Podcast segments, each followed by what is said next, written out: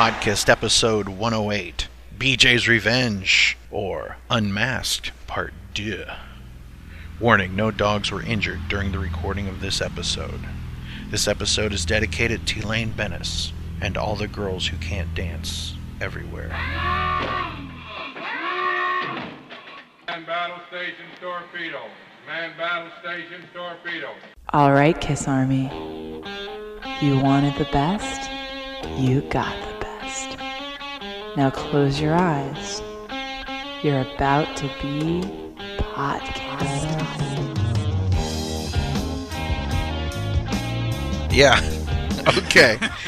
All right. Halfway through this, I'm going to fall off the stage, but I'm going to continue recording, okay? Okay. All right.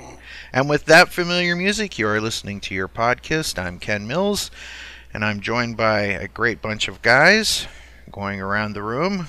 We have Gary Schaller, who is suffering from laryngitis. How are you doing, Gary?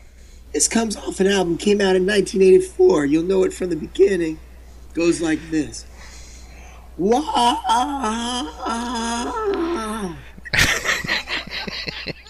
And we also have Craig Cohen. Yeah, Ken, um, it's great to be here. I sense a crazy, crazy night coming up for us. Oh, excellent. And we also have, cue his theme music, Matt Porter. Meet, meet you in the kiss room. Meet, meet you in the kiss room with Matt Porter and the podcast crew. What's up, Kiss Army? We also have Joseph Ciambelli, Hey everybody, hope everyone's having a good day today. Mark Konzarowski, I've been down tuned. and the host, the the reluctant host of the Rock and or Roll podcast, Cheap Talk, and proud member of the podcast uh, staff as well, BJ Kahuna or BJ Cramp. I still say you stink. All right. well, today we're talking about Unmasked. But before we do that, let's talk about some iTunes reviews. And I'm not reading one today. BJ's going to, actually.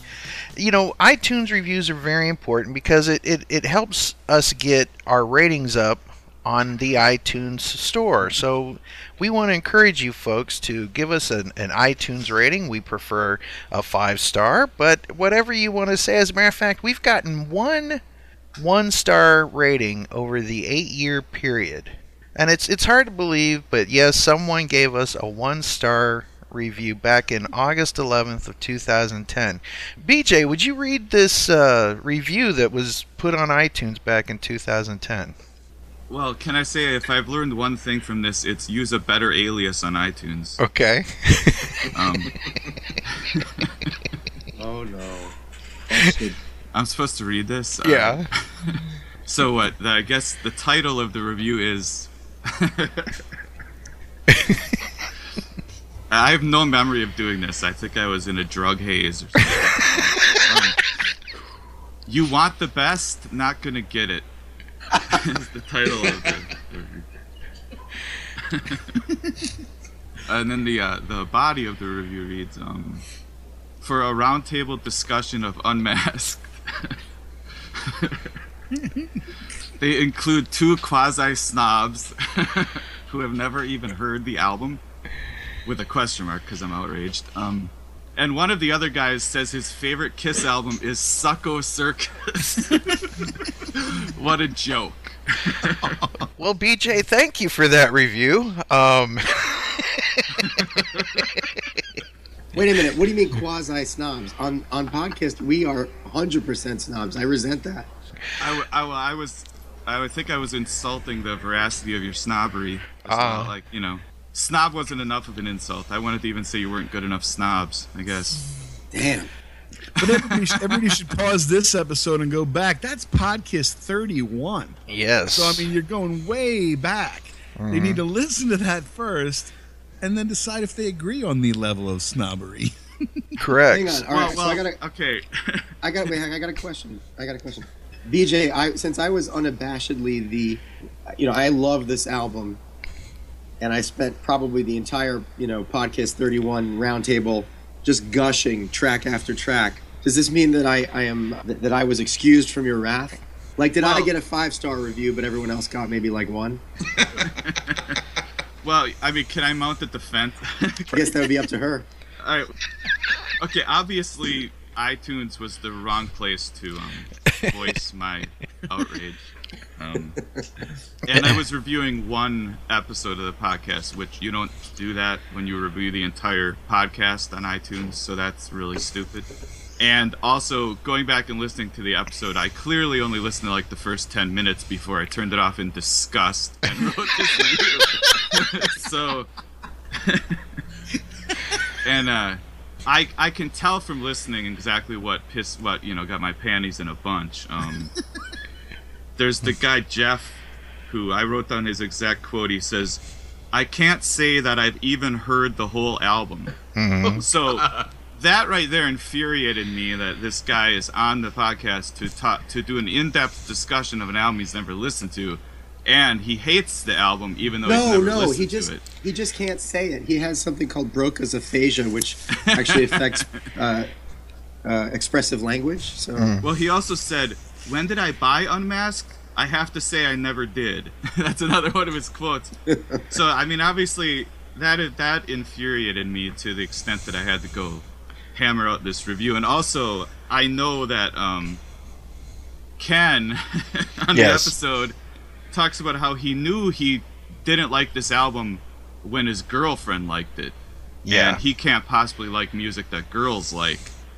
And, I said that? Also, I'm sure. Yeah. Wow.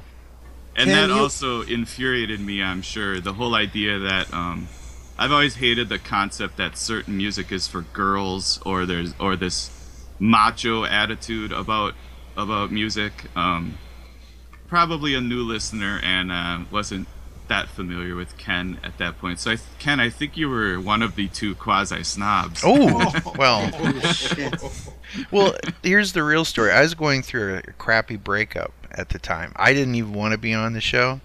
I didn't want to talk to anybody. And Gary's like, dude, you're just going to sit there and be miserable. Get on here and do this. So I did. And That's no uh, excuse. that's no excuse. When you're podcasting, it's 100, man. You you turn it up. But uh, We seriously, actually- we coined we coined a new term that day. what? It was kenopause. Kenopause. Yes, I was suffering from Kenopause. I didn't have I didn't write down the exact quote, but Ken, I know you said a couple of times that uh, what troubled you about the album was that girls liked it. And You got to understand that's coming from like an 18 year old guy's perspective. And the same girl that loved Unmasked hated like Deuce, Alive, Rock and Roll All Over. And it was like, this you think is great, but that you think sucks, you know? So, Yeah. It's the anyway. same as the reunion tour when everyone who skipped the past 20 years all of a sudden, you know, they showed up. Yeah. You know? And I, I get that. I mean, I, I'm glad they came because I'm glad that the reunion tour sold so super well. hmm But at the same time, there was that feeling of, you know, hey, where have you guys been? Uh, yeah. The weird know? thing is that since we've done that podcast, and one of the things about doing a podcast eh, or, or a, a discussion about an album is that you find yourself listening to it in ways that you never have, and then you hear other people's opinions. I can tell you that the Ken Mills from 2010 that did not like Unmasked is not the same Ken Mills now who is an unabashed fan.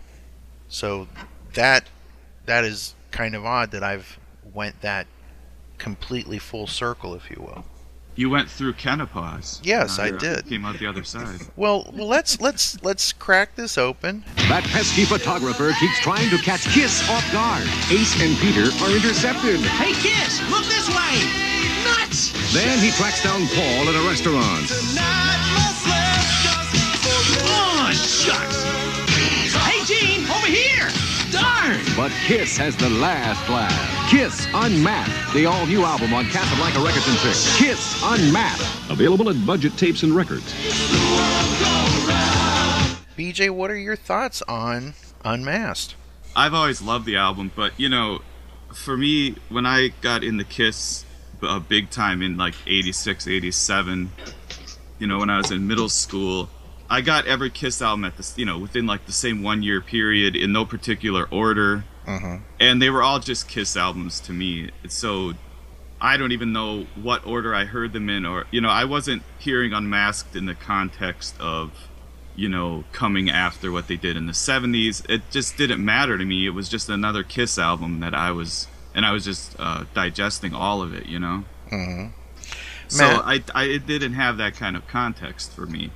Um, so I just I, I like most of the songs on the album a lot, and uh, but you know I don't know why I got so annoyed by that episode. uh, Well- going back and listening to it, like I said, I didn't listen to the whole thing obviously because you guys did have a lot of good things to say about about it. You know, probably th- in the most pathetic way, I probably just thought I should be on here talking about it instead of this guy who's never listened to it. And your dream has come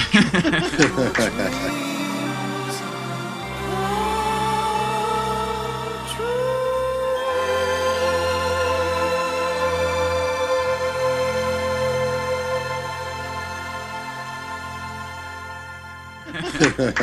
and uh, you know, I knew, I knew that I had um, criticized your unmasked episode, Ken. In fact, I think I had even told you about it, but I Mhm. didn't know I had done it on iTunes until Matt found it. Yeah. it was just funny. There would have been much better outlets, like for email or something like that, than to leave an iTunes review based on one episode. That was just moronic. And keep in mind, we're not we're not upset that we got a bad review from anybody. That's just part of life.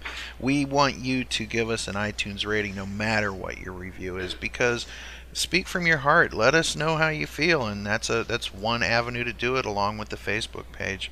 You know, by the way, BJ, I was playing "When You Wish Upon a Star," uh, where I said you got your wish right there. So. That's good. but I stand by the Succo Circus comment. Yeah, there you go. so Matt Porter, you had some thoughts earlier in the day we were we were kind of talking. Could you uh, talk about that stack of Kiss albums?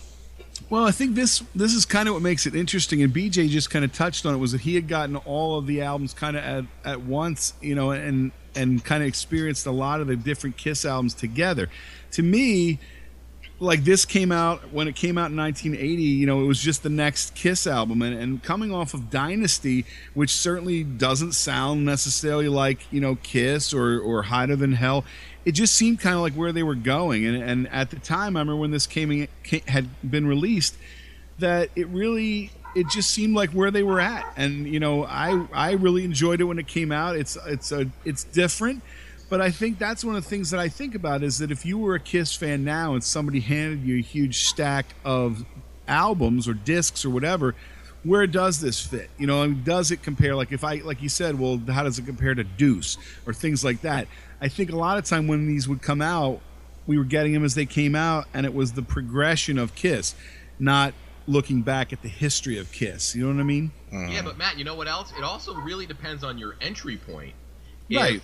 If this was somebody's first Kiss album, they might listen to Hotter Than Hell and be like, "Oh my God, what is this?" Well, exactly, and especially coming right off of Dynasty. I mean, obviously, if anybody had picked up Dynasty for "I Was Made for Loving You," you know, they're going to have a different perspective, and Unmasked would be right in line with that. Versus, yeah, like if you go back and now "Hotter Than Hell," like, oh, what what is this? You know, so I think that's absolutely true, and I'm not one of those people that judges like oh well you can't be a kiss fan if you didn't discover them till then or whatever. Mm-hmm. But but i think there is something to be said for the way you like you said your point of entry i think does really play into sometimes what you think about it. And also even like what ken was mentioning was when they were doing the review of this you know it influenced him based on just where he was at with his life at the time or or when he found it his girlfriend didn't like it things like that but really when it comes down to it is like you bring your own feeling to it. So when you get this and you go, well, what makes the world go around? Nothing, because I just got dumped and blah blah blah. Versus, hey, maybe you know I'm having a good day. So it's uh, you know I think that that it does have a lot to do with it, and it, I'm always surprised that this album seems to be either a love or a hate by a lot of fans. You know, right down to the cover and everything. But uh, you know, I really like the album. So, and that dog sounds like he loves the album. I'm so annoyed by it. I'm sorry. That's actually not a dog. That's Gary trying to interrupt you. His voice is just that shot. Oh man. Let me. Uh, can I just kill my dog for a second? Sure. I'll be right back. Yeah, put it put in that sound effect. That'd be hysterical. Yeah, but then with our luck, somebody would like, they kill dogs on that show. Well, no, at the end Yeah, we're gonna be say one star reviews. no Kiss fans or dogs were harmed in the making of this episode. That'd be funny. so, so Craig Cohen, how did you find Unmasked?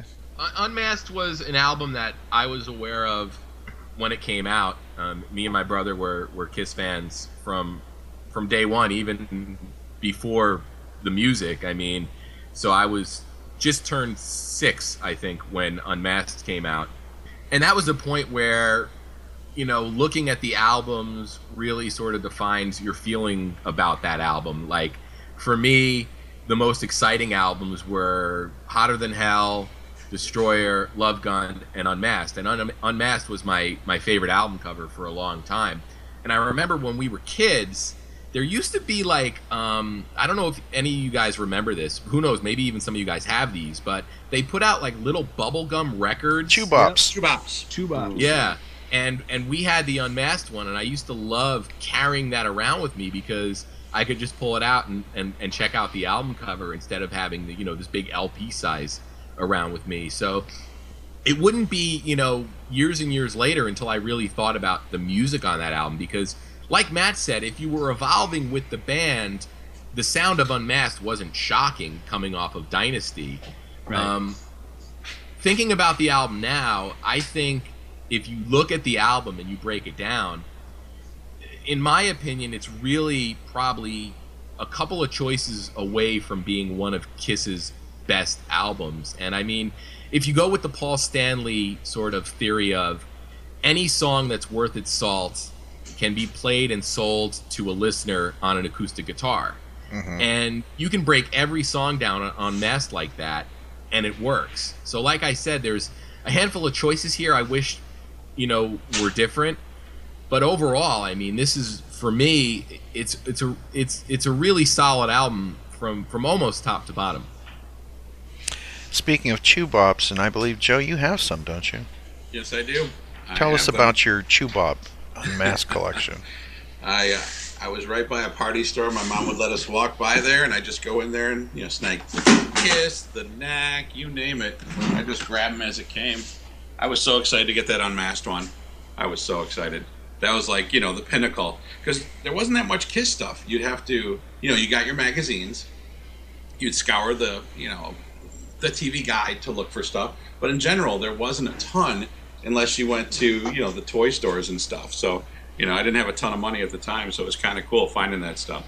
You know, it's weird that you mentioned that because I remember it was like 1978 and 79. There was Kiss stuff in all the stores. Like you'd go into, you know, uh, uh, whatever store was going on, Hills, whatever, at the time.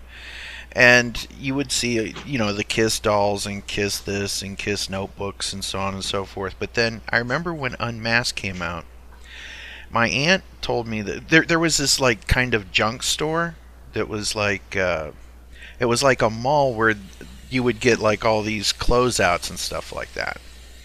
And she said there's a bunch of Kiss stuff down there, and I'm gonna make everyone cry. Okay, Oh, no. they had Kiss dolls for two dollars a piece. The Wow. Kiss the Kiss pencils and pens they were like you could get uh, 10 of them for a dollar. And they had all the notebooks. And i bought like probably $15 worth of kiss crap that day okay? Now here's the weird thing.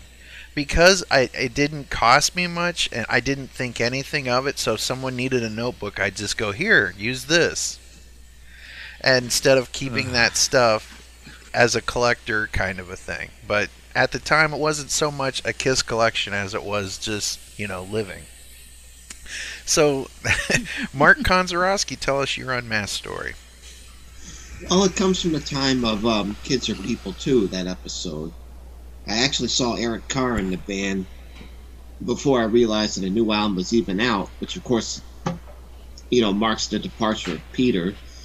Anton Fig is actually the player on that on that album, but I thought that because I had seen Eric Carr in the episode, that Eric Carr would be the, the drummer on the album. So I remember buying the record and being disappointed to see Peter on the cover. I'm probably only the only person who has that perspective. I don't know, not really, because, like, for myself, you know, Anton Fig's name wasn't really associated with it. So I was, uh, like, thinking, well, this has to be Eric Carr, right? There was That's a part of me thought. that thought, well, it makes sense because they, they have, you know, the concerts happen in New York and, and there he's, he's on Kids Are People too. And it just seemed like he must have done that drumming because it was so different than what you heard on Love Gun or Alive or whatever. It just was so radically different. Gary, any thoughts? I love this album, top to bottom, start to finish. I love the album cover. That's what drew me in. Uh, you know, I, I I discovered Kiss by way of the toy aisles and and the lunch boxes and comic books, and I was into that before I was into rock and roll music. So, as a five year old, um, you know, discovering music uh, through the visual aspect of it, uh, Unmasked always intrigued me. I love the album cover, and the music somehow fits for me. It's happy. It's it's um, I don't know. It's it's it's fun. It's poppy. I, I, I look. I could go on and on about this record, except that my voice won't allow that to happen. So. I just it just delights me just about every time I listen to it. I find it interesting that you say it's a happy album because a lot of the songs are kind of of a depressing nature or sadness. You know, whether it's love lost or wanting something. Does that make sense? No, absolutely. But I think what um, what I mean by happy album is that is it's something to do with the production, the sound. I mean, I, um, you know, it, uh, we were talking earlier about kind of it was it, it matches the. Con- I don't remember who exactly made that that point, but it matches the sound of contemporary albums. And I mean, for me, it always sounds like Electric Light Orchestra and Olivia Newton-John doing Xanadu. It's like it's so bubbly that even when it's a sad piece of music, it it it, it really is just pop. It's super um, catchy uh, pop music that you can't get out of your head. Right, and there's hooks all over the place. BJ? Yeah, I would say Tomorrow is one of the greatest Kiss songs. One of definitely in my top 10, even top 5 favorite Kiss songs of all. And I love Easy as it's I mean, you know, there's weird production going on that I I understand why some people don't like it, but I just don't have a problem with it. I love Easy as it seems. I love what makes the world go round. I think Naked City is maybe Gene Simmons' best written song. Maybe if it was produced differently, it might even be better. But as far as songwriting goes, I think Naked City is just about the best Gene Simmons ever did. It's just great. You know, one really weird thing about Unmasked is my least favorite song on the whole album is an Ace song, which is strange to think about. But Torpedo Girl is just horrendous. She's So European and Torpedo Girl are bad. Otherwise, I like the album. I think the album's great. Hey BJ, Yeah. Since you just brought it up, I it, it's funny. She's Yo- European is probably my favorite song on the album that was written by a member of Kiss. But when I talked about a couple of choices on this album that could have been different, Torpedo Girl's one of them in the sense that I really wish, and, and this isn't um, an unmasked problem. This is an overall, I would say, Kiss problem.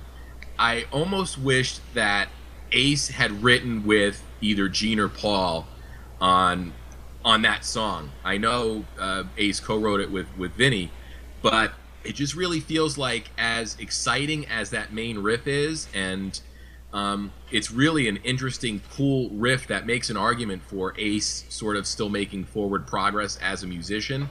But beyond that, uh, you know, with the aside, you know, aside from the chorus, uh, the verse lyrics are are really they're really not good, and they're sort of a, a sign of where Ace would sort of go, you know, from a vocal standpoint or a lyric standpoint in his solo career.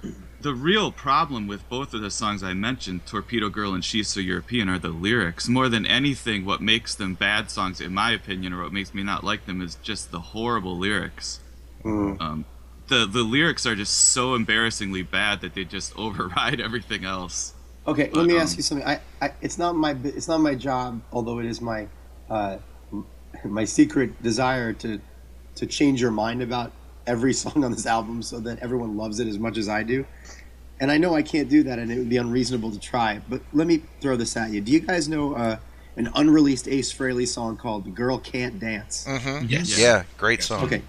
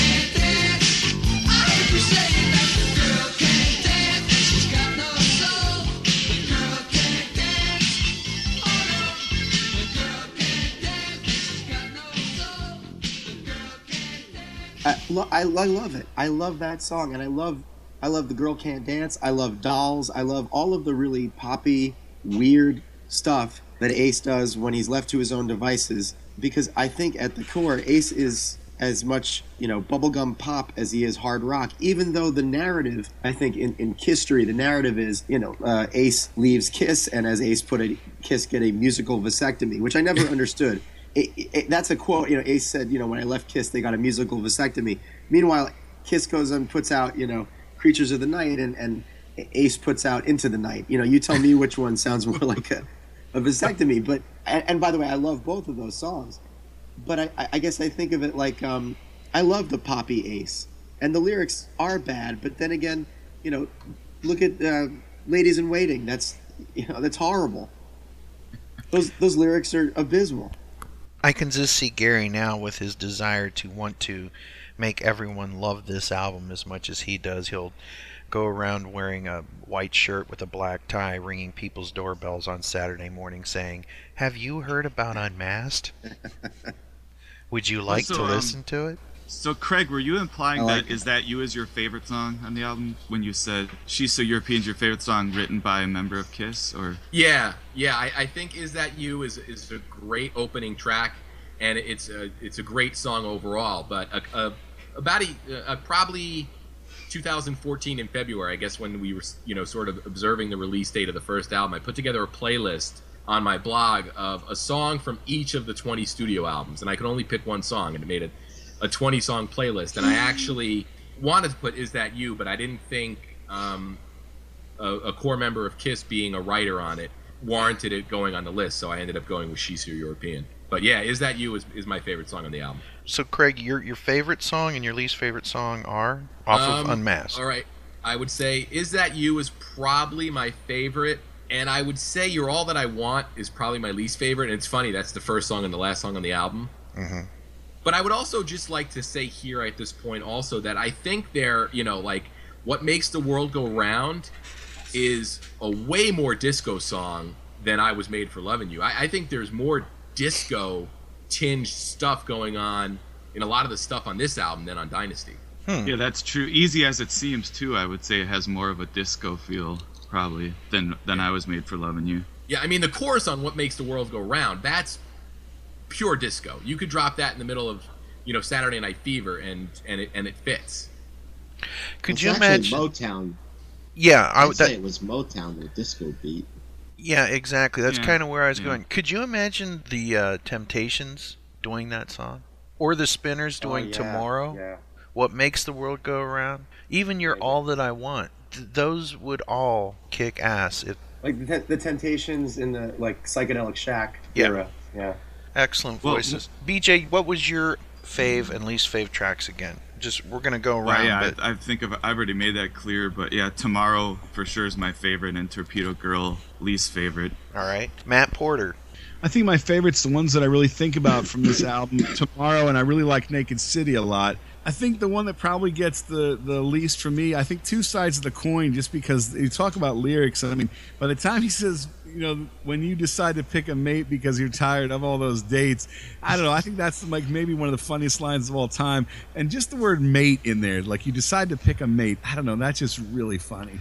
and it's it's made a little worse by when he goes all of those dates, all of those dates, Uh, you meet them this place, and, and, then, then, meet, meet them, them there. there. Yeah. But I mean, everybody has to go to and listen to Pods and Sods do their um, analyze Kiss about that song. Pods and Sods, a podcast for the musically obsessed, featuring your hosts, Craig Smith and Eric Miller. But we're going to do another little series where we break off and just analyze some of the most ridiculous Kiss lyrics. so it was Eric that that told me this, and I've never been able to hear this song the same way. And everybody that I've told this to uh, now says the same. For a song about a man's dick, Love Gun Right. uh, contains the most anticlimactic line ever to be in a song about sex, and that is um, um, "No more tomorrow, baby. Right. Time is today. Mm-hmm. Girl, I can make you feel." Dramatic pause. Yes. Oh, it's gonna be good. Okay. Right? Yeah. Does it get any more anticlimactic than that? it doesn't. Paul should not be like you know throwing his chest out when he sings that line. right. Right. It's be- it's it's very anticlimactic. He should be tucking that tail of his between his legs. point. exactly. So um, we decided that uh, we we might now and then pick apart the lyrics of a Kiss song, and uh, this time our target is Ace Frehley. Pick apart. Enjoy. Uh, okay, we can call it that. Enj- Also. we'll call it enjoy it to a granular level. Call it what you want, Eric. well, today it's two sides of the coin. Yeah. by Ace Frehley, and this will be from their masterpiece Unmasked. And I do love this song. There's a lot of love there. No, it's more love than anything at this point. um, let's break this down, shall we, Eric? Yes, please. They're all around us. They're everywhere. you meet them this place, And then You where? Meet them you meet them this place, and then there. and then meet them there. Wow. Uh, you know, maybe he came into the studio with, uh, guys, I got this line. You meet them this place, and then maybe he just got asked. Right. And then what, Ace? Well, then you meet them there. Right. That's right. That's how that comes about. Then you decide to pick a mate because you're tired of all those dates. Of all those dates. Of all those dates. Which is awesome because he's his heart is really in it. Right. Like you know, baby, I love you. Versus, I, I'm tired of all these dates. Right. You are my mate. You're, I'm going to pick you. Yes. I am going to pick you in a way that I can't pick one of the two sides of the coin. Well, maybe he's picking the mate with using a coin. Really? So when he says which one should I choose, He has two options. he has two options. So maybe the chorus isn't that ridiculous, Maybe he has two women right? that he's trying to choose from. Right. Shandy and Beth, we'll call them. and and he's coming up. He's you know which one should I choose? Pick as my mate. Right? Just like that. Maybe. Pick no, pick as my mate. I mean, you have to understand Ace is. he's What do I have to understand about Ace? You have to understand at this point he's weary. Pods and sods. That is an excerpt from Eric Miller and Craig Smith's Pods and Sods Analyzing Kiss. Check them out, do a search for them, you'll find them. We will put links in the show notes. Yeah, they cover it all. Uh, yeah, I mean, I just think two sides of the coin, melodically and riff wise, is just is a is a way better song than Torpedo Girl. It does have pretty bad lyrics, but Okay, Joseph, your least favorite and your favorite. My least favorite would have to be Torpedo Girl. I love Ace, but just lyrically, it kills me. Um, it's one of those, you know, you're all of a sudden you hear that beginning, and I'm like, ah, all right, I'll listen again. But sometimes I pass. My favorite has to be. Uh, it's kind of a tie, easy as it seems, and What Makes the World Go Round. Those two, those almost feel like a dynasty feel to it. That little beginning with the bass. It's very disco-y, Motown, as we said. Um, I actually thought about it calling it rock and rolla, just slightly, like a distant rock and rolla to it. But those two songs, I love those. I'll uh, this whole album I'll sing out loud in the car. I, I play it weekly. It's one of my favorites. Okay, let's all go ride with Joe. Mark Konzarowski, your favorite and least favorite. I love all. I love almost every song on this record. I really do, indiscriminately. I love all the Paul songs, but if I have to choose an absolute favorite, it's probably going to be "Naked City," which is one of Gene's.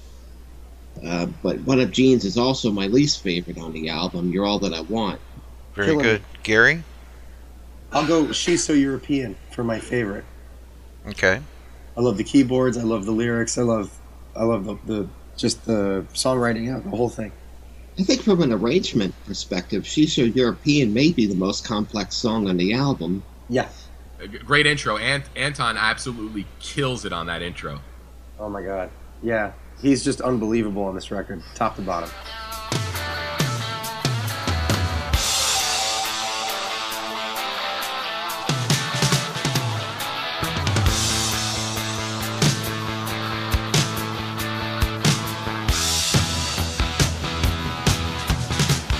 So, Um, so Gary, the difficult question, your least favorite. Right, right. Right. No, I know. I'm thinking about it. And this is again not, you know, not a song. It's like I like this song a lot, and I would, I, I guess, I would say, "Is That You?" might be my least favorite. I mean, it's such a good song, and I love it. I love it when they played it live, and it's it's super fun. I just think that if I had to pick a least favorite, that might be it. I just could just just for a second to go back to uh, what makes the world go round. You ever Uh-huh. notice there's some Kiss songs where the dr- with the way the drums come in or the bass at the intro to the song, it kind of throws you off a little bit, like you don't know exactly where you are. Uh, like a staggered kind of a thing. yeah, um, Christine sixteen. Um, uh, oh, Baby Driver is is is one of the weirdest. That one too has a kind of a, I don't know. It's a really it, it's sort of has a displacing uh, uh, effect. I, anyone else notice that?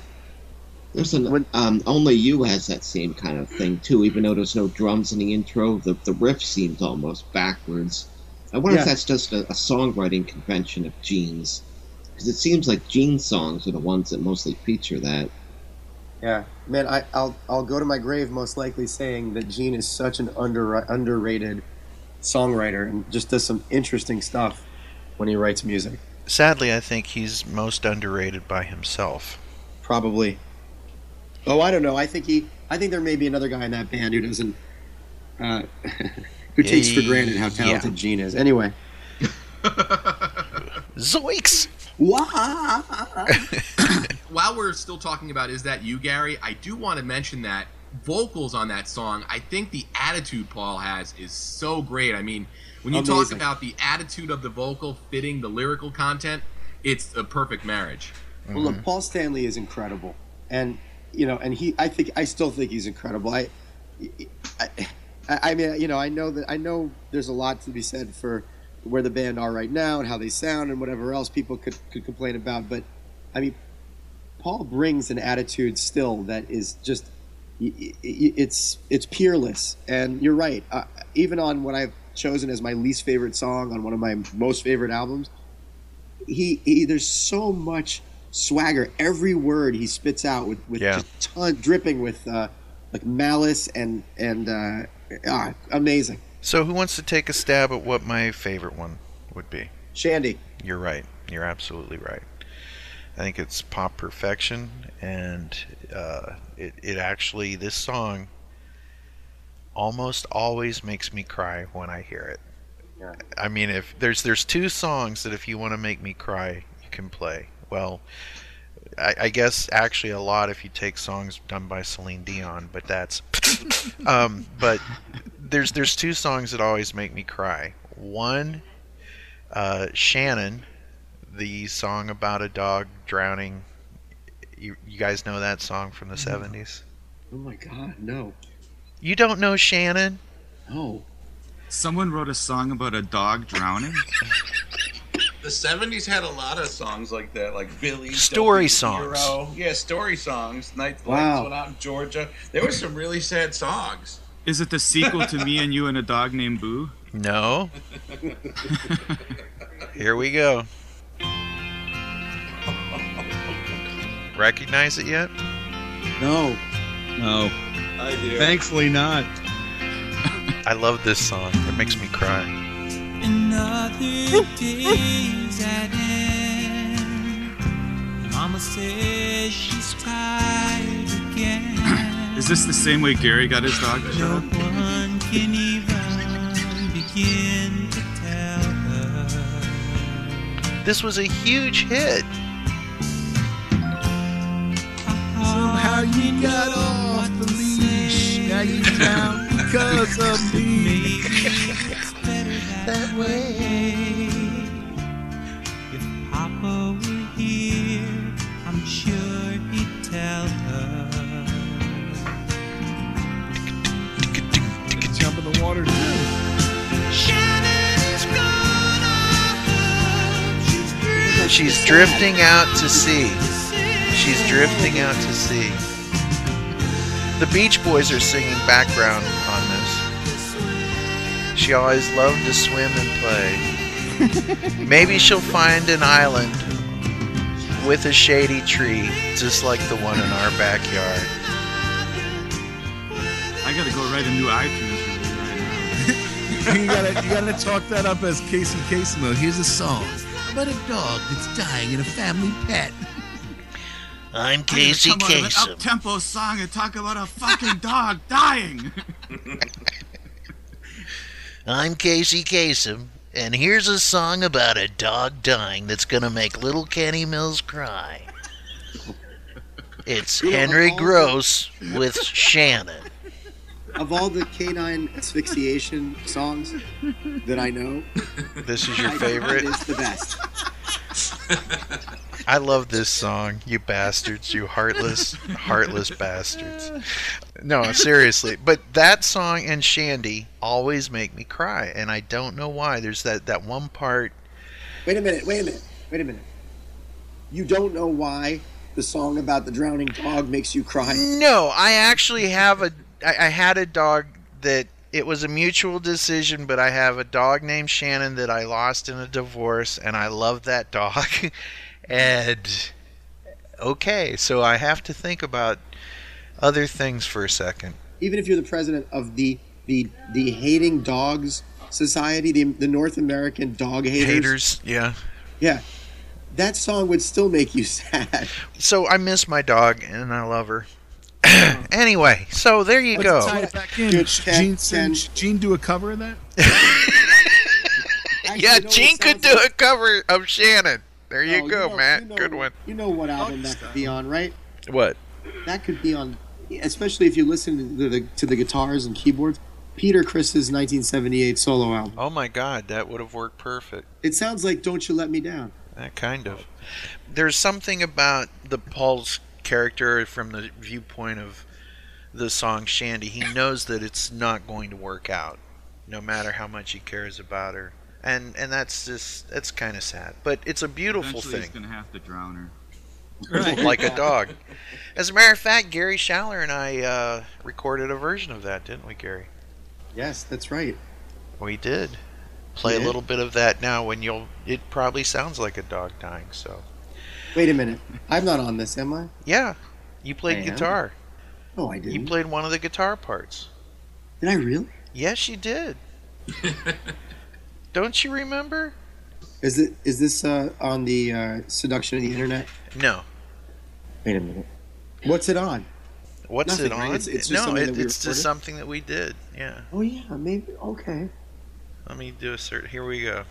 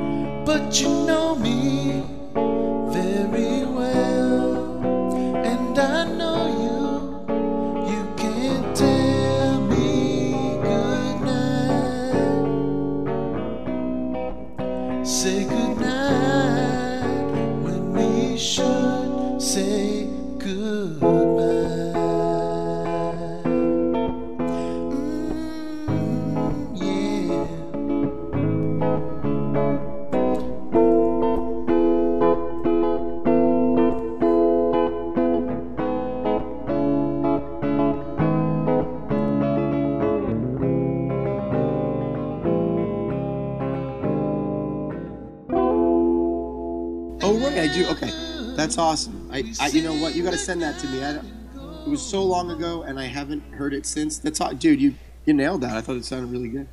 Well, Oh yeah, totally. Very, Like- very good work, guys. Maybe- Ken, can we talk a little bit, real quick, about the comparison that people have drawn between Shandy and Joe Walsh's Tomorrow? Yes, let's do that. Yeah, I, I think that th- this song, Shandy, gets unnecessarily or unfairly lumped in as a, a, a Tomorrow ripoff. Mm-hmm. Where really, if you get past the, the intro with the song and the similar, you know, especially lead guitar line, you know, from a, a melody standpoint, there's nothing similar there, and I and I think that if there was really any kind of legitimate, um, you know, um, stealing that went on, Mm-hmm. um, that this would have went to some kind of litigation. Yeah, I agree 100%. Let me And ask we'll- you one question before you go to that, though. Ready? Sure. How many of you nerds out there listening right now, just like me, have talked to me as a ringtone on your phone? right? Awesome. That's a good one. That's a good one. Well, well, let's let's let's talk about how Kiss was represented visually. First, we'll talk about the album cover, and then we'll talk about the videos and the appearances that we saw from around this time. Matt Porter, your thoughts on the album cover? See, I love the album cover because I'm a big comic book fan. So around 1979, 1980, 1981, all that, I was reading tons of comic books. I always did. So to me, it made really good sense. And it's funny because I read something the other day where somebody was like, oh, when it says I, I say they stink, that he felt offended as a Kiss fan. And I'm thinking, no, that represents everybody who just doesn't get it. 'Cause, Right. Yeah, that was I Rolling Stone. it. And it was just like it's one of those things where like even on that cover, like first of all, that girl on the front, you know, the second panel looks like Lynda Carter, and who wouldn't want to date Lynda Carter? You know, and then the whole thing with like Gene with the red in front of his face, looking like those pictures with Cher, and I think it was tremendous. So I love the cover, I love the poster, and I have it hanging in my kiss room right now, and you know, it's uh, I thought I thought it was great. Joe, I'm a huge fan of the cover. I have the poster hanging up as well. I sent a picture to Matt of it today, actually. Mm. It, I huge comic book fan, Marvel Comics in that day, and the cover. You know, I, I got it. You know, the the guy on the cover just didn't get it. He, uh, you know, it's just like everybody out there. You know, I was alone. You know, and I was enjoying them by myself because they all said they stunk. I gotta put in a I gotta put in a shameless plug here. One of my favorite interviews that we ever did on podcast was uh, with Victor Stabin, the artist who did the Kiss Unmasked cover, and he talks a lot about that guy. He says that the guy looks like he was squeezed out of a tube of toothpaste, which I really think is funny. He does look like that. He does Everyone because his else is sort hair of has that. looking, except that guy's weird. Yeah, It's got like a howdy doody look to him. Yeah. BJ, Yeah, I love the cover. Um, it's fun, you know. It, it's a fun album cover, um, and I really like like the unmasked logo, the way it's the the cartoonish logo for the Mhm. album and everything. That's one of the and strong with- where they're hiding their identities and all that, you know, playing up all of that stuff. And it has a good punchline to it too, you know. And yeah, the poster was amazing as well. I had that on my, the wall as a kid. Uh, that my uncle gave me his the poster that came with his record back then, and I had it on the wall. Oh, that's cool. Mark Konzarowski. Oh, it's definitely by far one of my favorites. It has it has an interesting style to it. The artwork. It's a little bit different than like the Destroyer and Love Gun designs. Those are more sort of classical comic uh, illustrations, whereas Unmasked has more of like a, a contemporary underground feel to it. It's kind of more the stuff you would find in heavy metal magazine at the time. You know the art the uh, the artwork magazine. Right. So it's it's definitely got more of an underground feel to it, and I think that's that's interesting. That at the same time the music was changing, the style of artwork was changing as well. Everything was changing in Kissland around that time. Craig Cohen, your thoughts on the cover? kind of like like Matt said, it was you know as a comic book fan, especially when I was a kid, this album really served double duty. It it, it was musical, and you could put on and listen to the music, but at the same time, you could sit there and look at the cover and read this you know this story, which I, I thought was really cool. And it- wasn't. It really surprised me when I sort of on the internet learned that this album cover really isn't that loved by, I guess, some of the more hardcore Kiss fans. Although everybody here seems to love it, so that's good to hear. Well, and I- how else can you not love an album that's got four bass drums on a drum kit? that's true. That's true. I guess I'm the one holdout that it's it's not one of my favorites. I think that we as Kiss fans were spoiled by having such iconic images. Even Dynasty, for what it is or isn't, it's still iconic. You know, what's iconic to me is the one panel that became the poster. I would have almost preferred to have that be the cover but then I would have missed out on the fun aspects of it. So it's one of those moments in history, even though you'd like to maybe change it, you wouldn't because it is what it is. Ke- Ken, that image that they used, that, that bottom image of them unmasking, that was what did, did Stabin used what a, a photo shoot from the Dynasty sessions for Yeah. that? Yeah.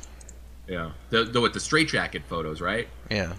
Yeah. Okay. Well, and if you look at if you look at the poster that came with Dynasty, that's kind of like the the pose that they're in. Mm-hmm. You know, so that kind of a thing. Now we were talking about Shandy earlier. Let's talk about that video and that video shoot. It was Peter Criss's last appearance with the band, and that had to be very bittersweet. You go yeah, into he was out of the band already at that point, wasn't he? And, and he sort of came back as a favor. Well, no, I think it was part of his contract. He still had that to fulfill. But just imagine you walk into a room, a member of Kiss still, and you walk out of that room, no longer a member of Kiss. Peter talks about that in his book, and it's actually one of the more interesting sections of that book for me. Mhm. I agreed. I, uh, 100%. About how everybody just left, and there was very little fanfare. the the guys hardly talked to him at all. Uh, I think that Peter says that he asked Gene if he could keep his bass, and Gene said sure. and they took their makeup off and walked out the door. I do like the fact that that video tried to sell or further sell the, the concept from the cover, where you have somebody that is, is trying to catch Kiss without their makeup. Mhm. Any thoughts on the video, Mark Konzarowski? I pretty much covered it. I, I love the fact that Peter doesn't really seem to know the song terribly well. He's, he's hitting cymbals at in, inopportune moments. BJ? Other, Yeah, I mean this was pre MTV, right? So um, they were, they made these these videos. Uh, when were they even shown? They were shown during. Did they show these kind of videos during um, Don Kirshner's rock concert and stuff like that? Yes, you would you would see things like that. Um, a lot of the Kiss early videos were made for TV appearances where they couldn't wind up Solid doing gold. Yeah, exactly, things Right, like that. right. So in this case, it was on Don Kirshner's, but uh, kind of bizarre because there wasn't the outlet yet. You know what I mean? Matt Porter. I like at the end where they all turn around, they have the makeup, and they're in their street clothes, kind of going back to the day where they were putting out the idea that they wore the makeup all the time. I thought that was Mhm. kind of cool, but I don't think I I don't remember seeing this until later. I don't remember even seeing it at the time because, like you said, there really wasn't any place where videos were really played, and so I probably didn't see it till a couple years later. there were a few record stores that did have in-house TV monitors, Mhm. and I would occasionally see uh, uh, musical videos at those stores, p- places like uh, Listening Booth. Yeah. So there, there's a chance that, that the, the video was shown at those kind of places in-house. Joseph. I didn't see it till a little later on when uh, the VHS uh, collections you could find at the conventions Right. came out, and uh, I just you know I stopped by a guy's table and just started buying up the VHS, and all of a sudden I'm like, holy smokes, this is awesome! And and just like you know was said earlier, when they all turn around, you know, living in the makeup.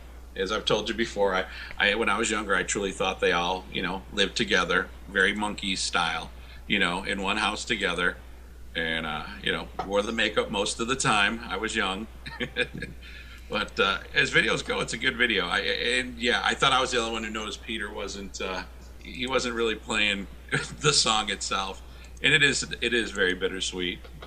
Everyone came back again for a while. Right. Gary. Peter's the hard one to watch for a number of reasons. You know, it's sad, and he looks so different. You know, he looks like I don't know. He he looks like he's already done, uh, and and that he put on the makeup. It, it, it just the whole structure of his face is different. I, I don't know. Anyone else notice that he just looks different? Yeah. And then you know when there's that that bit on the toms right before the last chorus, you know, after Paul's, you know, we should say goodbye, you know, and then he's like he's he's got this funny. His eyes are closed, and he's like hitting those toms uh, going around. It's like roto toms, I guess, but uh, he's got a really funny expression on his face. It just it's so clear that he doesn't he didn't play on it, you know. Right. I love the video. I love the concept of it. It's fun. It's interesting and very very bittersweet. Yeah. From the PR people at Casablanca, it was promoted as, quote, it is unlike any Kiss music you've heard yet. This is the tune you'll hear on the beach all summer. It's the kind of song you just can't help singing along with. That is assuming that you've heard it on the radio and know the words. So, And this song goes out to the kid who just lost his dog. but, but Ken, that's really sort of an extension of why Kiss's career overall has been so interesting. As a fan, there is really an album for every mood that you're in, or or any style that you're interested in listening to, sort of within that you know rock spectrum. hmm It's weird. Paul said this about the song that it seemed to get polished and neutered to a point that I believe took away the heart of the song. Well, I disagree, Paul. I think it's it's just perfect. And you know, Paul's always saying that it may be a good uh, album or a good song, but it's not a good Kiss album or song. And- Did he and- say that before or after it became a huge hit in Australia?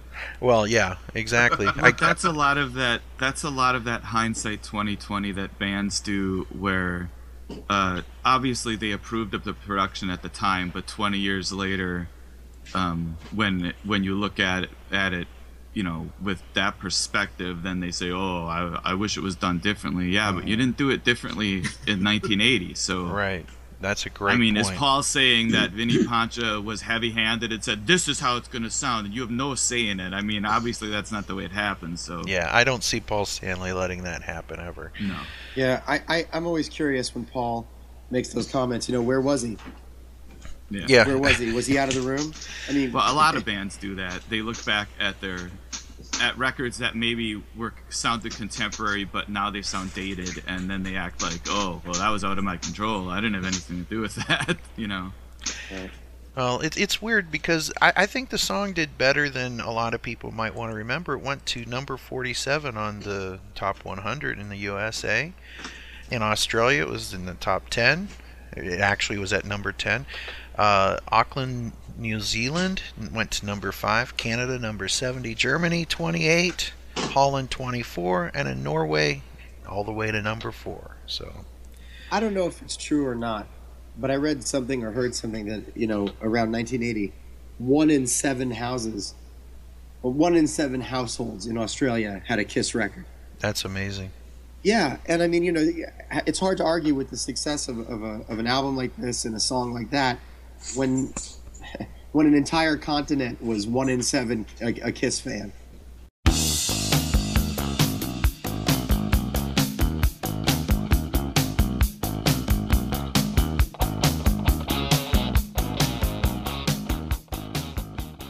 So there were a couple other kind of videos, I'm going to call them appearances, if you will.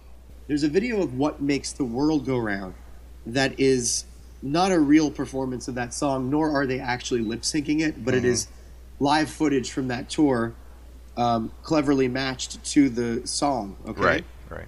There's an "Is That You" lip sync video.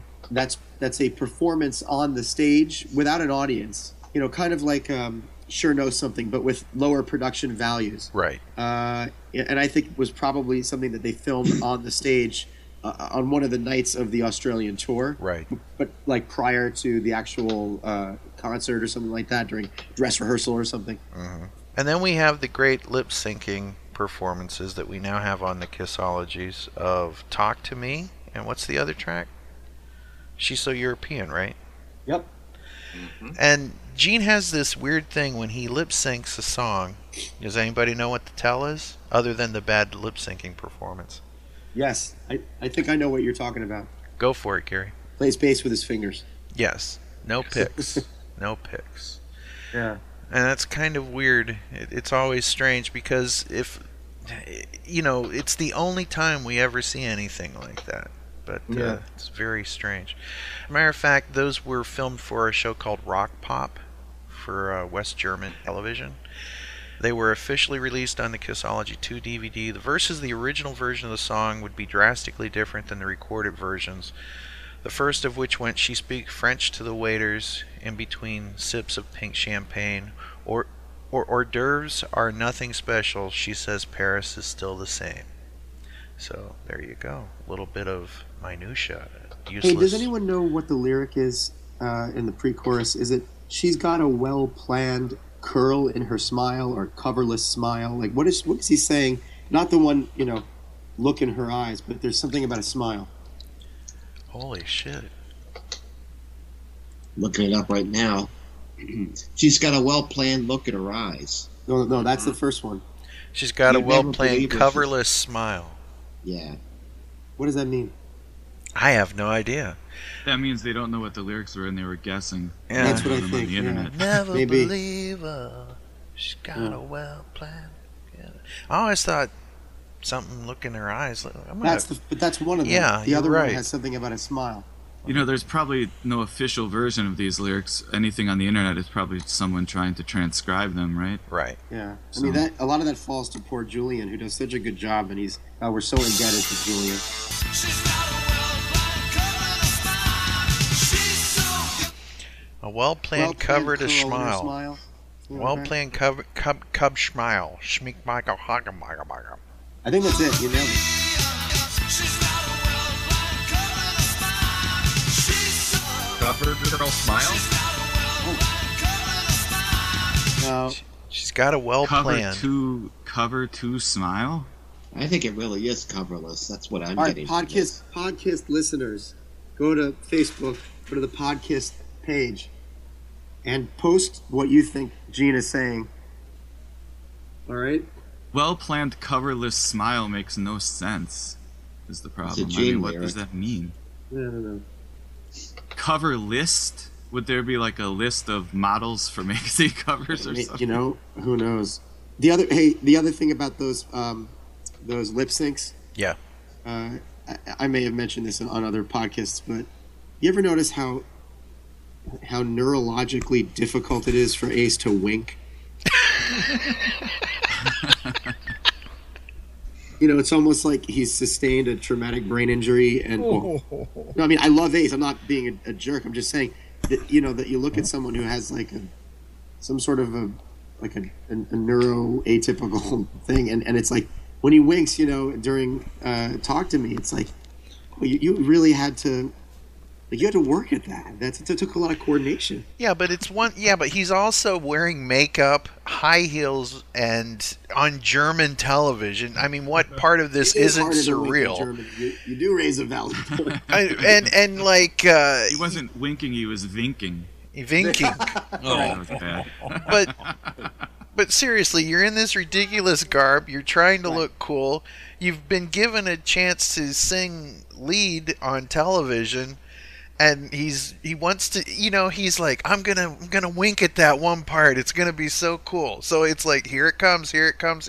So I think that he was just like, I don't want to screw this up, and you know. Uh, you're probably right, and I love. I mean, his every time he wears that costume on, you know, on screen, it's also just amazing to to notice how uh, uncomfortable it is to look at with the light reflecting off of 87 mirrors. You know, it's like for, forget the you know like the Crazy Nights album cover.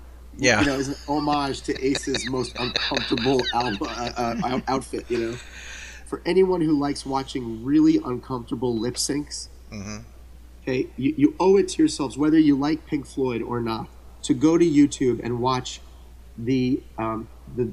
There's two lip syncs to the song "Apples and Oranges." Okay, it's a 1967 single, and the one you want to find is is uh, is not a like. A, there's one on American Bandstand that's unwatchable and uncomfortable too. But the really great one is where they're sitting in like uh, like in a, a warehouse, like just with a bunch of baskets of fruit around them, Mhm. and Roger Waters is lip syncing to Syd Barrett's vocals because Syd is out of the band. Oh wow. And it's like when they were trying to still be like a, you know, a pop group, like a mop top pop Yeah, group. yeah. Uh, and Roger Waters is making the most uncomfortable, flirtatious eyes, like winking at the camera. Uh, it, it'll make your skin crawl, and you'll never unsee it, and it's well worth watching. So check that out.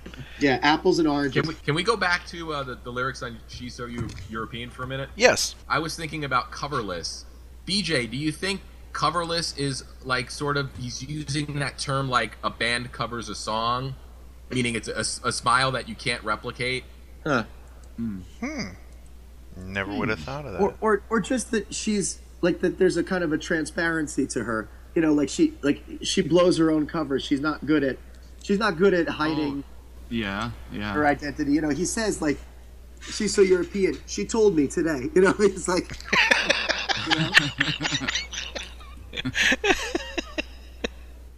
Well, wait a second. Hold on. Uh, she still speaks with an accent from a week in Tr- San Saint Tropez. She makes love on a brass bed, which I always thought was she makes love like a bandit because her parents are still away. That's what I heard, you know. But I know it's brass bed now. But when I was, uh, you know, much younger, because her Paul's parents original makeup or his that makeup design Paul had. yeah, there you go. She makes love like a bandit. Because her parents are still away. Well, you ought to see her counting the stars in her in her eyes. You'd never believe her. She's got a well planned, coverless smile. Maybe a smile that wouldn't be on a cover. We're spending way too much time on this. But um, speaking of cover songs, uh, one thing I wanted to bring up is I, I always see "Is That You" referred to as a cover, Mhm. and that's kind of a pet peeve for me because to me that it's not a cover, it's a, you know, Gerard McMahon wrote the song, demoed it, and then shopped it around trying to get somebody to record it. That to me, that's not a cover. Right. That's I like agree. saying there's a lot of songs written by other people that artists did that were written for someone else to do. You know, a cover it's like would Hide Your Heart, actually, in, in the Kiss world. Hide Your Heart was a, a Paul Stanley publishing uh, demo Right. that everybody and their mother recorded for some reason. Mm-hmm. Yeah, and that's another like I wouldn't consider Ace Frehley's version of Hide Your Heart a cover of the Kiss song. You know, he Yeah, did or it. the Bonnie Tyler song. Yeah, right.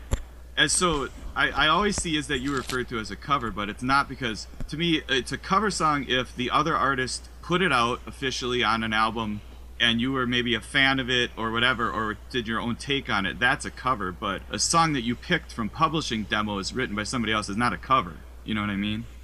right Has Yeah. anybody thought about the fact that Shandi is more of a Spider song than it is a Kiss song? Ooh, that's true.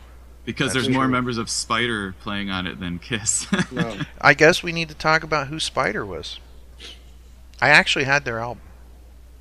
You know what? Going back, even going back to what you were even talking about, somebody posted that. Well, is cats drooling on the bar stool a rip on Peter? And you go, no, he didn't. You know, the guy that wrote it wasn't even in the band. So it's Right.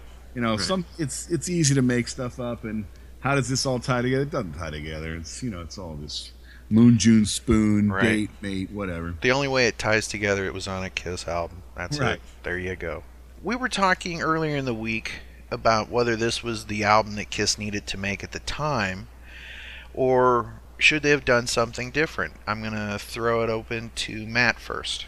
What kind of album should Kiss have made at this point, if not Unmasked? Well, you know, it's funny when you think about it. They had had huge success with "I Was Made for Loving You," so I mean, in a way, I think they were kind of following this kind of more poppy. It is kind of disco. I think somebody used the word Xanadu earlier. I mean, that was what was kind of going on in the mainstream. I think they were hoping to maybe capture another hit like that, like "I Was Made for Loving You." I mean, looking back, was the right way to go? I don't know, but it was the kind of the the sign of the times. I think. Mm-hmm. Joseph Ciambelli. I totally agree with Matt. You know, it just it felt right for the moment. You know, in hindsight, you know, if you didn't have this album, maybe you wouldn't have had Creatures of the Night. So it it was a neat little stepping point, I think, and I really like the album, so I'm fine with it. I think it was right for the time. Mark Konzarowski. Oh, I definitely believe it was right for the time. And uh, if, if you go back a little bit in history, after Beth became such a huge hit, they had purposely gone somewhat backtracked by uh, recording Rock and Roll Over. It was more of like a throwback to the earlier style. Mm-hmm.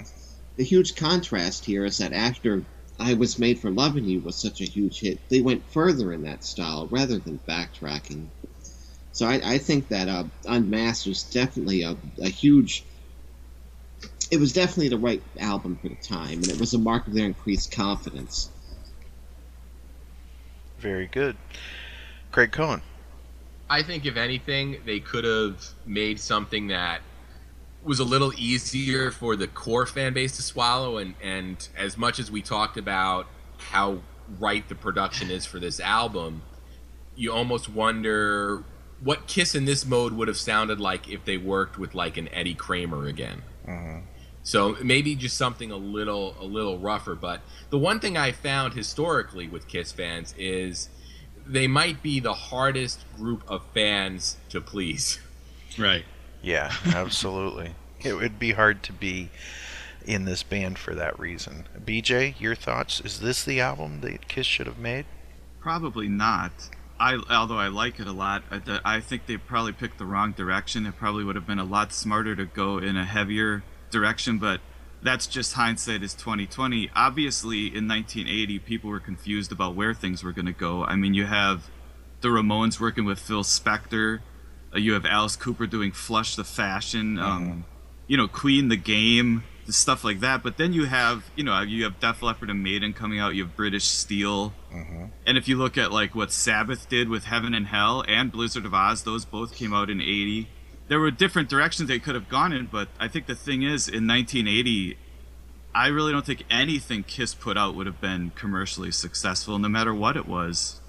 So yeah, they they you know, legacy wise, looking back, they went in the wrong direction, but they made a good record and there was just no way to know in 1980 what they should do and this is the direction they were moving in and um, you know if they would have done uh, creatures of the night style in 1980 that would have been a lot cooler and obviously people would look back on it and probably really love it but you know they did what they did and you know they they went in the direction that like the ramones and alice cooper were going instead of the direction that you know blue oyster cult and sabbath were going And let's not forget the juggernaut known as the Village People. They also did a major change coming up around this time when Kiss was going to the Elder. The Village People did a new Renaissance look. They totally abandoned the characters of the Indian and the construction worker. If you look at the billboard top 100 songs of 1980 there's almost zero rock and roll Yeah. in there Yeah. you know so Right, and by the way, Blue Oyster Cult put out Mirrors right uh, in 1979, which is but 80 was cultosaurus erectus which that's was true, um, which is a heavier record. yeah Yeah. And I'm thinking that BJ and Gary should get together and do a special episode of Rock and or Roll based on Blue Oyster Cult. You're on. I love blue oyster cult Great, Okay. great band. Super well and then of band. course the, the the big rock album of 1980 was back in black Yes. which Yep. was it when did uh, maiden and def leppard open for kiss it was later than this right so yes. Yes. I, it was probably like they made unmasked and then they and then they saw what they should have done then they were like oh shit Yeah. now I see where this stuff is going. But then they go and make the Elder, so who knows? Well, when but you you know, th- the, the number two song of all of 1980 was another brick in the wall, so you can Yeah. see where they were going with the Elder. But Yeah. a song, by the way, the the arrangement of which w- was intentionally disco and not a decision made on the part of the band. Right. Bob Ezrin talked them into making that song a disco song. They they didn't intend they didn't uh, initially intend for Brick in the Wall to sound like that at all. Right. yeah, and the kids singing on it was as all Ezrin too, I think. Yeah. Yeah. Very strange. Gary Schaller. this may sound really weird, besides my voice. When when Kiss first started, there was no such thing as, as Kiss fans. right? It wasn't like there was a group of people out there who loved Kiss waiting for the band to arrive. Uh, Kiss had to go out and tour uh, and make records, and whoever showed up and bought the records, well, those are the Kiss fans. Now, I realize that's sort of not true because out, out from that sprung the Kiss Army, right? You know, so two years in, uh, it became more than just you know casual. It became something very uh, organized with a name. But that was 1975. I would say by 1980, um, you know, it was Kiss fans were again whoever showed up, and uh, I don't think it was a consistent uh, type of person who showed up. You know, we, we know that for a fact, right? The people who showed up in 1975 was were, were not the same people showing up in 1979. So I, I, I think uh, you know Ki- Kiss were trying to figure that out as much as anyone else, and this is the thing that made sense given who was showing up at that time, Right. Makes sense. right? Well, It- it- longevity, a lot of time, that's what ends up most bands. If you stick around long enough, the people that like you in the beginning are going to say you suck now because that kid down the street likes it. You know, it's, it's and, and depending on if you want to be, well, I knew them before they were famous and this and that and the other. And I mean, I think the Kiss fan base more than almost any fights among themselves because how can you like it when you didn't know this and that and the other? And it's actually, you know, I think it's funny that way. Is instead of kind of celebrating that, wow, four decades worth of people kind of like what I liked when I was ten years old. Some people get really offended by that, and, and which you know I don't understand at all. So, yeah, I'm with you.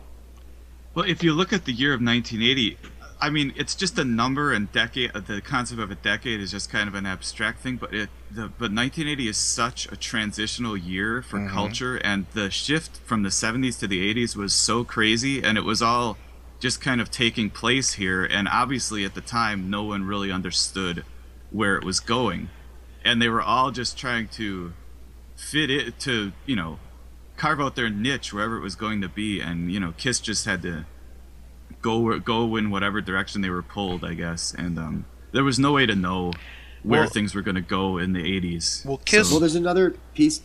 Oh, I'm sorry. You, Go on, Gary. there's another piece to that as well, right? Wh- Which is that um, there was legislation that was passed in the early '80s that allowed um, television programs to advertise toys to children, Mm-hmm.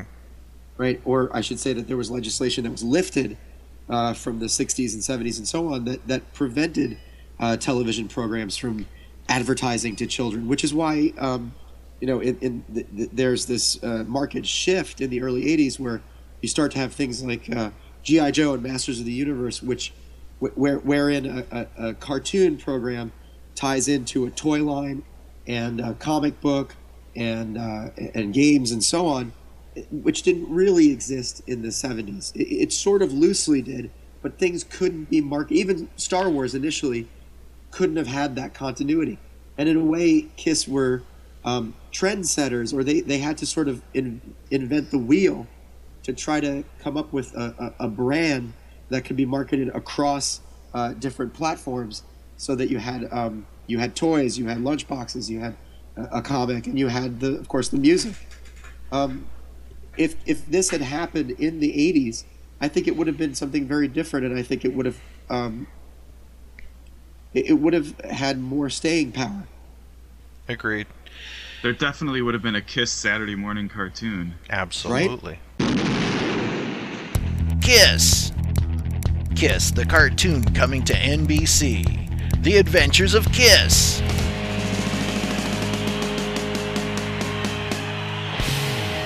You know, and it's weird. You you look at back what other artists were doing at the time. You had uh, you know bands like the Knack springing up, and uh, people were figuring out that this new wave thing and this punk thing was happening, and this hard rock thing, and, and Kiss was just in that tornado trying to touch ground, trying to find something. I mean, if you look at "Is That You," that's that's almost like Kiss doing a new wave punk kind of thing, if you will. And remember, Donna Summers and Linda Ronstadt both did punk albums around this time, punk theme based kind of power pop records. Wow. But you know, Creatures of the Night was obviously the smart move to make, and they could have made it two years earlier. Uh, Yeah, there's but no reason they couldn't have. Except Here, here's the weird thing. If they would have done Creatures of the Night instead of this album in 1980, I think it would have sunk like a lead balloon. Yeah, yeah. I think anything they did was going was not going to be commercially successful. Yeah. but As just long- in terms of their legacy and you know, Here's what was holding Kiss back they weren't ACDC or Van Halen. Yep. And this is from Rolling Stone magazine from October 2nd, 1980. This is written by David Fricke. I won't read the whole review, but just these couple bits here. Heavy metal monsters rarely die, but eventually collapse under the accumulated weight of their own leaden riffin, Tarzan like singing, and boorish macho arrogance. Three new albums by Kiss, Humble Pie, and Judas Priest merely represent different ways of trying to avoid the inevitable. Once the clown princes of glitter rock, Kiss started cooling their riotous act on vinyl last year with Dynasty, openly courting AOR radio with the disco infested I Was Made for Lovin' You. Melissa Manchester's ex producer Vini Poncia provided the proper sanded down sound unmasked. Again, masterminded by Poncia, is practically devoid of the mad, amped up ravings of such headbanger faves as Love Gun and Alive. In fact, Shandi almost suggests the Doobie Brothers in kabuki makeup, with Paul Stanley's dreamy voice floating on a calm sea of high harmonies and shimmering guitars. Worse rockers like She's So European, Easy as It Seems, and You're All That I Want are disappointingly tame. Bulldozing guitars and blood curdling vocals take a back seat to feeble hooks in Poncia's lifeless production. That deafening roar of yore might have been an artistic dead end, but the current schlock just isn't any fun. And this band, even at its most obnoxiously excessive, has always been fun. Consumers beware. Contrary to the LP's title, Kiss flashed nary an inch of undisguised flesh on Unmasked, the group's last record with drummer Peter Criss. So there you, you, know, one go. wonders if uh, if the writers of uh, Spinal Tap didn't read that review when they were um, when they were writing the, the fake reviews of the of the Spinal Tap records. You know what I'm talking about? yeah. Well, and the last line of the review is, "I still say they stink." Yeah. Actually, it wasn't, but that would have been perfect. Uh, they go in to talk about how Judas Priest seems to be fighting a war and Humble Pie's kind of given up. So that kind of sums that up. We'll post that on the Facebook page. Well, can I just say, despite everything I said about maybe if they went in the wrong direction or whatever, and they should have done something like Creatures of the Night, song for song, personally, I like Unmasked a lot more than Creatures of the Night, which is probably not going to be a popular opinion, but I think the I'd songs agree are a with you, lot better on this record. So, but I just think, you know, the smarter choice would have been to go heavier and go in the uh, new wave of British heavy metal direction or something. But there was no way to anticipate what was going to happen in the '80s with heavy metal. So, right. You know, it would have been seen as just as fake or disingenuous. It- True. it- they could they couldn't win. it would have been which trend are we going to follow? I mean, w- with Unmasked, there obviously, um, there's obviously motives behind how the record sounds. Uh, they weren't necessarily making a um, organic album. Um, they were they were trying to make a certain kind of record to fit into with a certain kind of sound.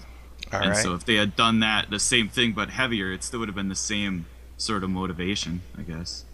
All right, well, let's go around the room as we close up this discussion on Unmasked Part 2. Matt Porter, uh, using Hustler's famed uh, scale, how erect is this album for you? I'd give it at least uh, eight out of ten masks being pulled off in the kiss room.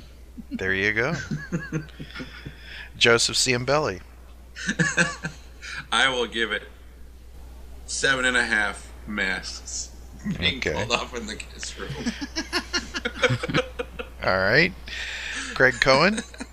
Um, I would give it uh, an eight out of ten, Okay. and equate that to whatever kind of um, erection strength that you think fits. Mark Konzarowski, please rate this in your Kiss album lexicon. Nine out of ten. Not quite a John Holmes, but a full Monty all the same. Ah, there you go. Gary Chalair. Uh, I give it a priapism. A priapism. Priapism. P R I A P I S M. All right, look it up and read it. P R I A. P R I A. Isn't that Okay, hold on, hold on. hernia? Hold on. Elephantiasis. No. It is a potential priapism. These are the unfortunate ones. Priapism. yes, exactly, BJ. You know what I'm talking about? Yeah, uh, Johnny Dangerously. Priapism is a potentially painful medical condition in which the erect penis does not return to its flaccid state, despite the abs- uh, okay, we get the idea. Okay, but but but but without the pain. Ah. so I really want to start a, a death metal band called Priapism, by the way. that that makes sense to me. And the, and the slogan could be "So hard it hurts." That should be the first album title. So hard it hurts. Wow, that's funny. BJ, your thoughts? I give it uh, Peter Criss's 13 inch penis, but that's a thir- that's a 13 out of 15 because mine's 15. So. Oh well, there you go. Oh. That makes sense. I will say that I enjoy this album probably more than I ever have, and it's weird listening back this week to the show that we did back in 2010 to this show now. The album really did take on a whole new life for me and I really enjoy it. The the parts that I really have a problem with are Ace Frehley's lyrics. Not his performances, but his lyrics. So Well, Ken, luckily your wife doesn't like it, right? Or else you wouldn't be able to like it. Then. no, that's that's different, bro. that's not cool, BJ. Not cool. All right. 36% of Unmasked has been performed live with Is That You? You're All That I Want. Talk to Me. Debuting along with Eric Carr at the Palladium in New York City on July 25th, 1980. Shandi followed along during the Australian leg of the Unmasked tour. That's a pretty good track record for 36% of the album uh, played. I mean, let's Oh, look yeah. at, you know, compare that to Carnival of Souls. So, Zero point zero. You were talking about Shandi making you sad. The uh, Eric Carr version from Unfinished Business. Yeah. When I hear him sing that one, I I, I, I feel a little bad just because knowing that he's you know obviously not around anymore. Right. And that was kind of his debut song. yeah, that is kind of sad. I'll play a little bit of that. I just can't pretend no more. I keep running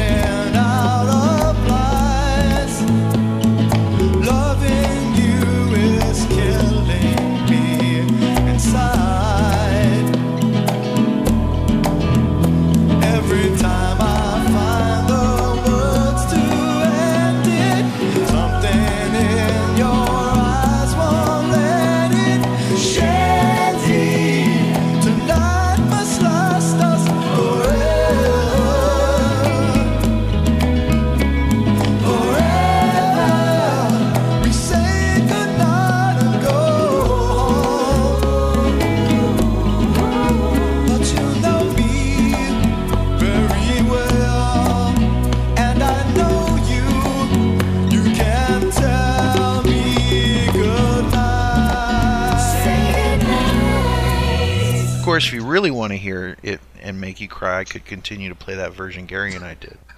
and here's Chris Karam to share some of his thoughts on Kiss Unmasked. This is Chris Caron with a few thoughts on Unmasked. When this album came out in 1980, I ran into a friend of mine from school. He said to me, Hey, did you hear that Peter Criss left Kiss? And I was like, Really? A couple of weeks later, Unmasked comes out. I'm like, Oh, what are you talking about? He's on the album cover. There he is. Of course, it didn't dawn on me to have the critical faculty to think, Hmm, he's not singing anything on this album. At any rate, something happened with this album that had never happened with any Kiss album prior. With each listen, I liked it less and less. And I remember at one point going, this is wimpy pop crap. At 13, this felt like a betrayal to me. Uh, like many 13 year olds back then, I was very dramatic and uh, had to kind of push Kiss aside for a while. Although I always did like Naked City. One of the lightning rods for me on this album in terms of being wimpy pop crap was Tomorrow, and I hated that song for the longest time. I don't hate it now. It's not a particular favorite of mine, wouldn't make my top five, but I don't hate it. As the years passed by, and I got a little older, and taste change and mature, or whatever they do as you get older, I learned to love Unmasked as just a great pop album. There's some really good stuff here. And on the previous podcast episode, some of the, the comparisons to Motown and different things were pointed out. And when I listen to songs like What Makes the World Go Round, I can hear the, the temptations in that, and I can almost see them doing the hand gestures as they do those backing vocals, those response and call things, or call and response, as it were. I really like Unmasked now, and I don't hate it, and I realized that I was just having a very um, overdramatic reaction to a change in Kiss's music. But I was also transitioning to heavy metal and different things, so that probably plays a part in it too. Because I remember saying, well, gee, Led Zeppelin wouldn't do something like this. Well, of course they wouldn't. They're Led Zeppelin. And Kiss was Kiss. I like Unmasked a lot now, you know. It's not my favorite album like Gary Schaller, but it's definitely better than some 80s albums like, you know, for example, Lick It Up. Uh-oh. I think I'm going to catch some hell for that one. At any rate, this is Chris Cameron with a few thoughts on Unmasked, and now back to the show. Check out these other really cool Kiss related podcasts. Of course, our brothers from Canada, History Science Theater.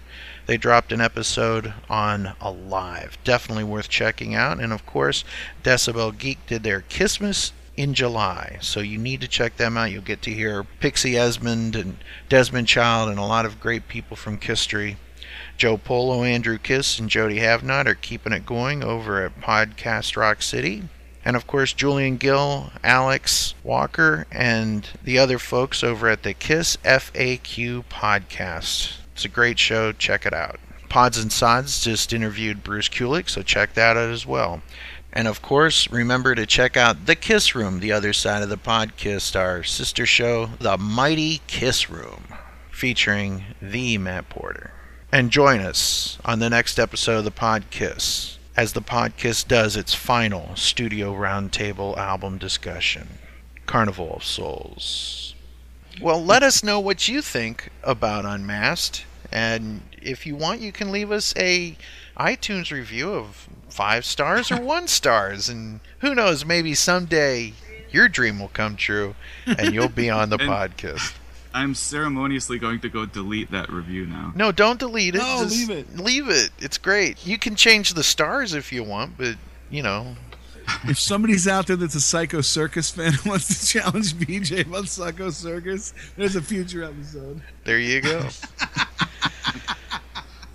well, we want to thank you for listening to the podcast. Let us know what you think. Please check out the Kiss Room.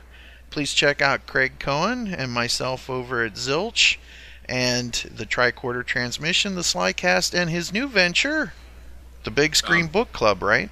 Yeah, yeah. First episode should be, uh, depending on when this comes out, should be either out or on its way. And um, BJ is is a guest on the first episode. Excellent. And there's BJ's incredibly underrated show, the Rock and or Roll podcast, where the guy puts out way too many shows and way too soon. Uh, I can barely keep up with them. It, it's BJ's unique look at rock and roll culture and rock and roll music, and you need to check it out. Rock and or Roll. So we want to thank you for listening to this episode of the podcast. Let us know what you think, and we'll see you on the next episode. Right on. Thanks, guys. See ya. All right, guys. Sorry I called you a fucker, Ken. It's all right. BJ, it, it won't be the last time. Let's be honest. I was just referring to your priapism. And now the new heavy metal band Priapism with their new album, So Hard It Hurts.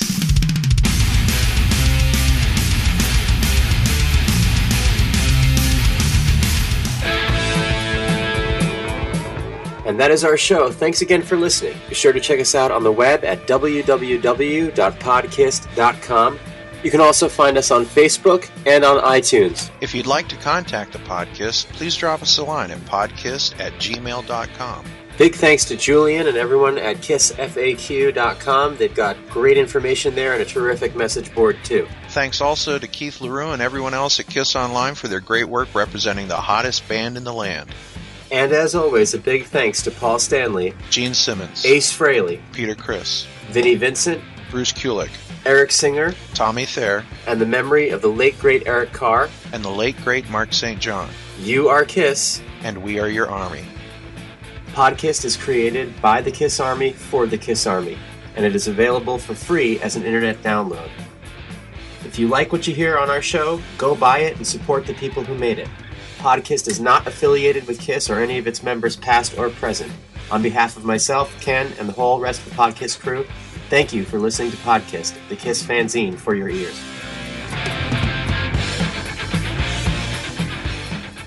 I think I heard priapism in the She's So European lyrics. We should Yes. go back and check.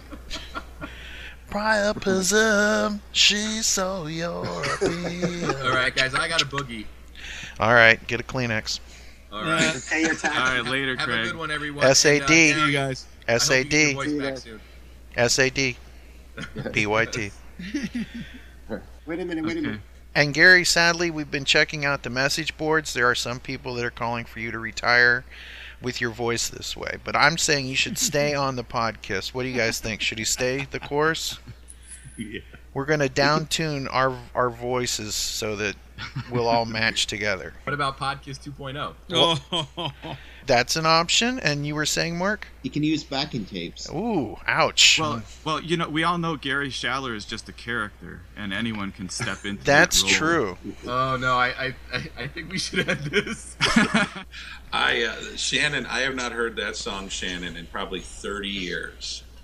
And that was one of those songs that you always did the high part. Oh, yeah. You know, when you were younger, Mhm. you know, your family be in the station wagon back in the late, you know, in the 70s. What was that like 75 or 76 when that came out? Mm-hmm. and I was 10 in 76. So, you know, we travel everywhere. You know, we were, you know, your typical Midwest family. You know, dad worked really hard for the big three. You know, we'd go on vacation twice a year, and it'd always be somewhere in Michigan, Ohio, or Indiana, sometimes Canada. And uh, the, the radio was your friend, and that song would come on. You know, everybody sings at the top of their lungs. If you're a fan of the Beach Boys, and I know Craig Cohn is, you should check into the story of that song a little bit. No, totally. I, I know it was an Irish setter. That's all I know. Yeah. I'll have to look it up. D- Do you do you guys know that clip of Casey Kasem saying that about the dog dying? Yeah, yeah. Yep. Oh, you should was the- play that that. was the song? you should put that in there. Oh. Here's what you heard on air for Casey's show that week.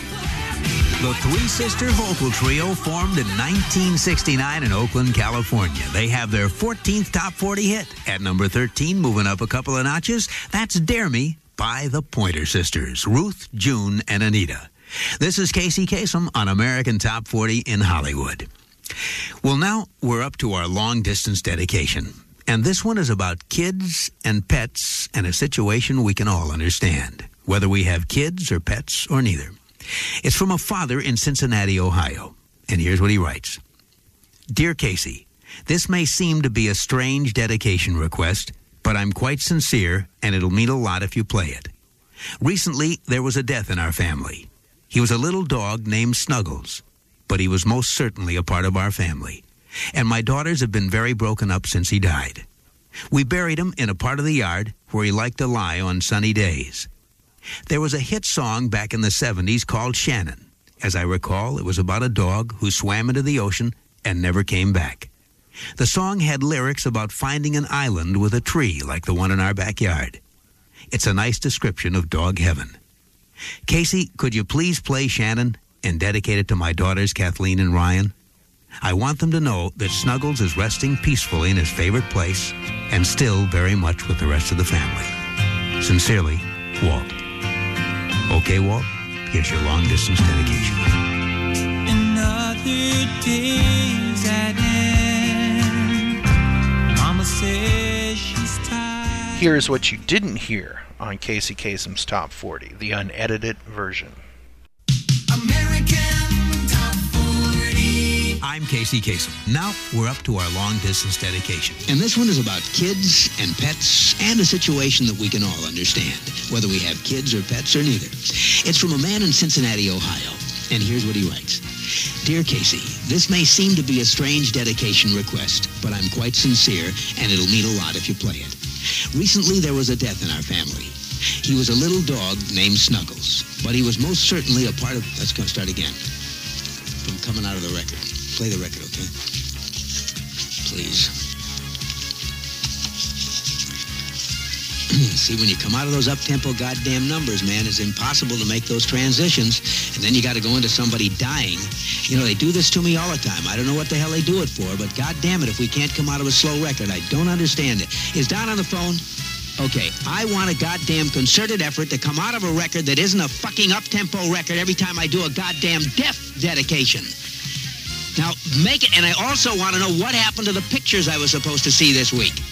This a god, last goddamn time, I want somebody to use his fucking brain to not come out of a goddamn record that is, uh, that, that's up-tempo, and I gotta talk about a fucking dog dying. Boy, this is fucking ponderous, man. ponderous, fucking ponderous. You could probably give me some kind of warning that I'm coming out of a goddamn dog dying when I have Is to make a long distance and then he's like, dedication. and I still haven't seen those pictures. Those pictures. Yeah. I love the fact that Casey blew up there, and it got to the point where he was like, "I'm going to start unloading a lot of stuff that I've wanted to say for a while." Oh, he I- just- I, I've talked about how much I love the fact, or how I could love to go back and thank people that bootleg stuff. And I would just love to give the engineer at that session a kiss on the cheek for, for retaining that and, and unleashing it on the world. Well, what about that clip with William Shatner where he is talking? Sabotage. Sabotage. the guy says, "Could could you do another take? Could could I get you to read it more like this?" And he's trying to get him. Yeah, yeah. Yep. And there's another great one with Orson Welles. Yes. Orson Welles is the Orson best. Welles They is do the that- best. If you listen to Howard Stern, you've heard all these a hundred times. Yeah. 'Cause he plays And isn't them there all. a Colonel Sanders one too? Don't know about I that. I love the Barry White. Have you heard the Barry White ones? No. Yeah, he's recording like promos for a local radio station, and he keeps messing up and swearing about it. it's really, those are great too. Hi, this is Barry White. Please join me on Friday, Saturday, and Sunday, May 8th, 9th, and 10th for the first, for the first fucking thing. I'm cutting a fucking spot, Tony. Jesus. Hi, this is Barry White, and Paul Quinn College cordially invite you to a weekend in Texas on Friday, Saturday, one more time. Saturday and Sunday. Shit. Hi, this is Barry White, and Paul Quinn College cordially invites you to a weekend in Texas on Friday, Saturday, and Sunday, May 8th, 9th, and 10th. As uh, the shit. Hi, this is Barry White, and Paul Quinn College cordially invites you to a weekend in Waco, Texas, Friday, Saturday, and Sunday, May 8th, 9th, and 10th. This gala weekend will include the welcoming of celebrities, reception on Friday, the first, second, and third rounds of tennis tournament. The first, second, and third rounds of. Hi, this is Barry White. Welcoming celebrities, some reception on Friday. Let's take it after the 8th, 9th, and 10th. Okay? Do it over. Fuck it. Hi, this is Barry White, and Paul Quinn College cordially invites you to a beautiful weekend in Waco, Texas on Friday. This asshole fucked these words up, man. I mean, he's got words that he don't even need. Hi, this is Barry White, and Paul Quinn College cordially invites you to a beautiful weekend in Waco, Texas, Friday, Saturday, and Sunday, May 8th, 9th, and 10th. This gala weekend will include the welcoming celebrity reception on Friday, the Barry White concert with the Love Unlimited Orchestra, of course, and the post-concert reception on Saturday, and a championship sem- semi-finals. Oh, fuck this shit, man. I'm gonna lay, cut this shit off. All right, fuck this. I'm gonna take it up to uh, concert Love Unlimited Orchestra. That's where I'm gonna stop at. So get your tickets now. Hi, this is Barry White, and Paul Quinn College and cord- cordially, shit, it cordially invites your ass to come on down.